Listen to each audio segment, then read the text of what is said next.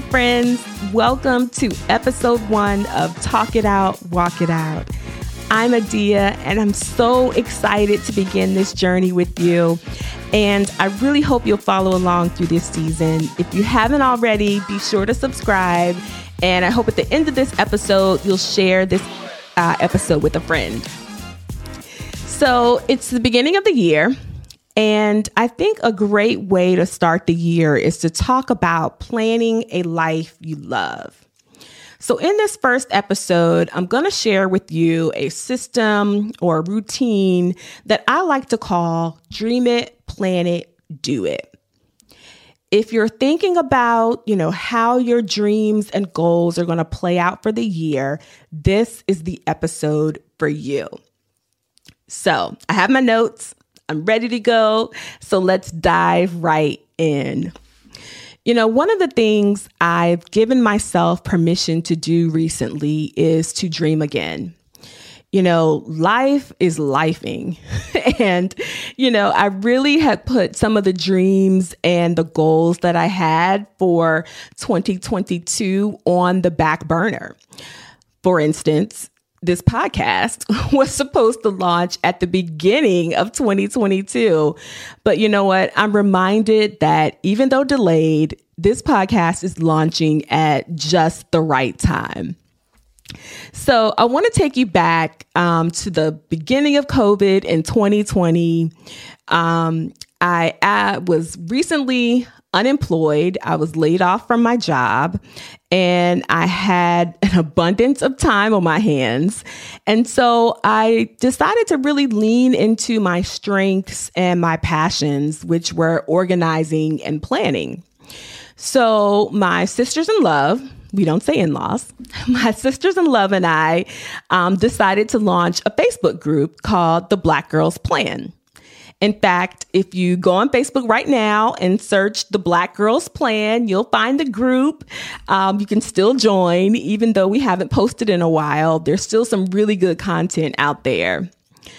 So, in this Facebook group, we introduced um, and kind of revived the art of paper planning. Now, this isn't just regular, you know, write down your schedule for the week. I mean, we went all out with decorating with stickers and accessories. I mean, we really dove into this planning thing head first. And if you go to the Facebook page, you'll see some of the examples of our um, of our work.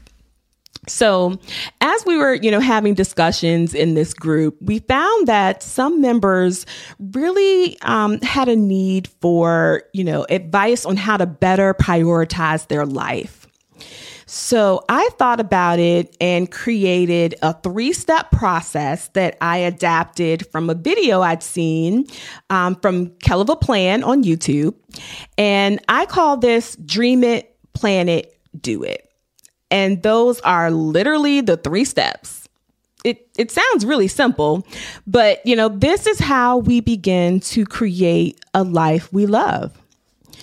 Um, before I dive further into the process, let me introduce um, a concept that was brought to us by my sister in love, Joy, who is a women's health and psychiatric nurse practitioner.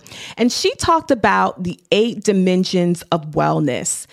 And the premise is that there are eight categories or dimensions that, when well balanced, help us live a healthy and whole life. Now, I'm going to be honest. I don't know anyone who has perfectly balanced all eight, but it does give us something to focus on as we start to prioritize our goals and life in general. So, let me share with you the eight dimensions. The first is emotional, then financial, social, spiritual, occupational, physical, intellectual, environmental. I'll say them again emotional, financial, social, spiritual, occupational, physical, intellectual, environmental.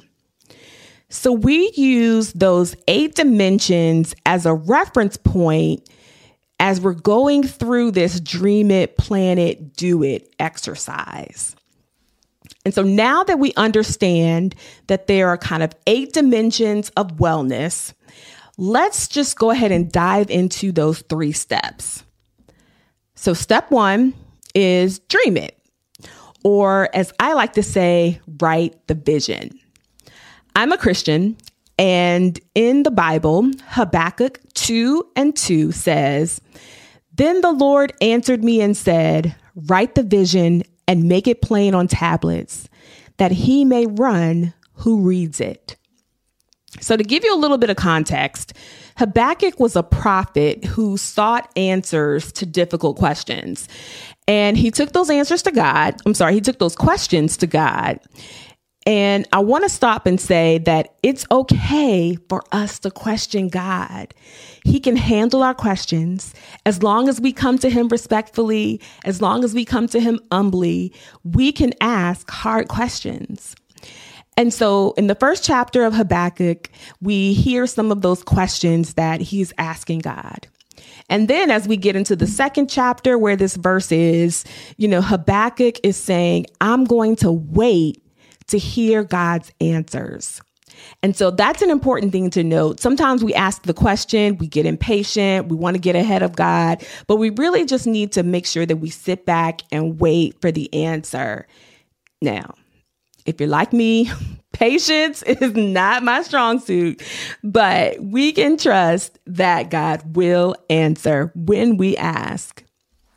So, going back to Habakkuk, you know, when God began to speak to him and answer Habakkuk's questions, God instructed Habakkuk to just write it down. Write down the answers plainly so that everyone, including Habakkuk, could see and understand the answers. So, like Habakkuk, we may have big, difficult questions such as our purpose, or maybe, you know, am I supposed to take this job? Um, but sometimes there's simple questions like, you know, how should I prioritize my day? How should I prioritize my week? I believe if we ask God, He'll answer. He'll answer both the big and the small questions. And so once we hear that answer, we also must write it down so that we can understand the direction in which we should go. So that is a big part of the Dream It um, section, and that is to write the vision, literally write it down, make it plain so that you can see it, refer back to it, and understand it as part of kind of this first step of the Dream It, um, Plan It, Do It exercise, I've broken down Dream It into three questions we should ask ourselves. The first is What does a happy life look like for me?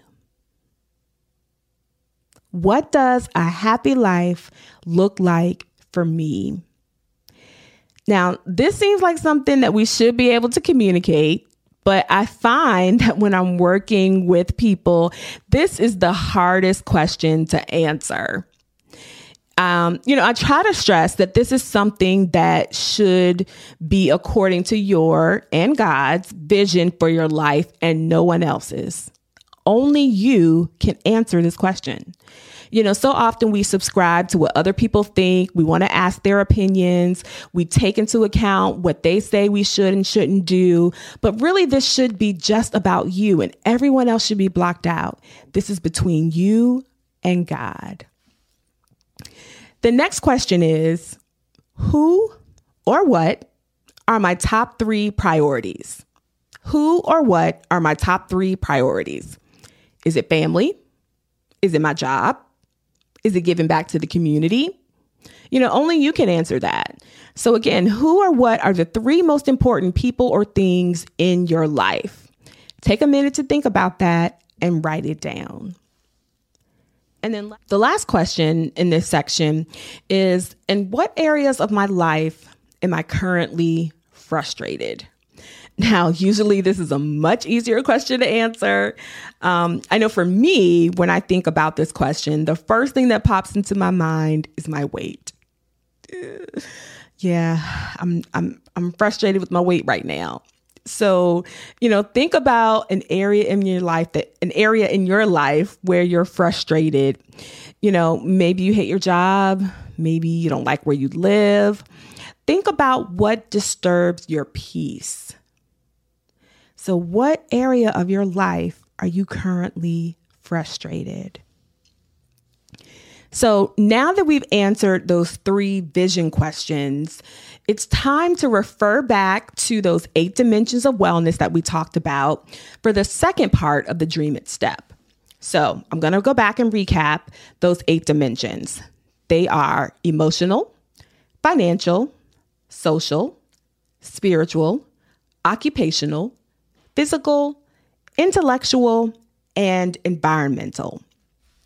So, in the second part of this step, you're going to choose two, maybe three at the most, areas out of those eight dimensions that you're going to focus on for one week.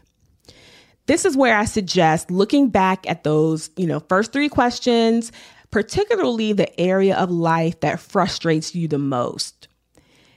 And then you're going to choose really one. I think you should start with one area to focus on. And the reason why I say that is because it's easier by breaking things down into really small goals rather than trying to take on everything at once. You'll begin to see progress. And seeing progress gives you the encouragement to keep going. So if you take on too much, inevitably you'll fail. That's just the reality. And then you'll likely give up. So I suggest starting, just start with one. Start with one area to focus on. So earlier I said, you know, I'm frustrated with my weight. And if I look at those eight dimensions of wellness, physical is the one that matches up with my frustration. So I'm going to focus on physical wellness for the week. Now, once you've identified your area, you're going to determine what that looks like. So, for example, I chose physical wellness to focus on for a week. So, what does that mean? Well, I'm going to work out and I'm going to eat healthy. Okay, that's still too general. What I'm going to say is, I'm going to work out three times this week and I'm only going to drink water, coffee, and tea no soda, no fruit juices, no alcohol. So that just makes things a little bit more specific. I'm going to work out three times. I'm only going to drink coffee, water, and tea. Now, it's important to keep things realistic. Y'all know if I wrote down that I'm going to work out seven days every day this week, I would be lying and I would be setting myself up for failure.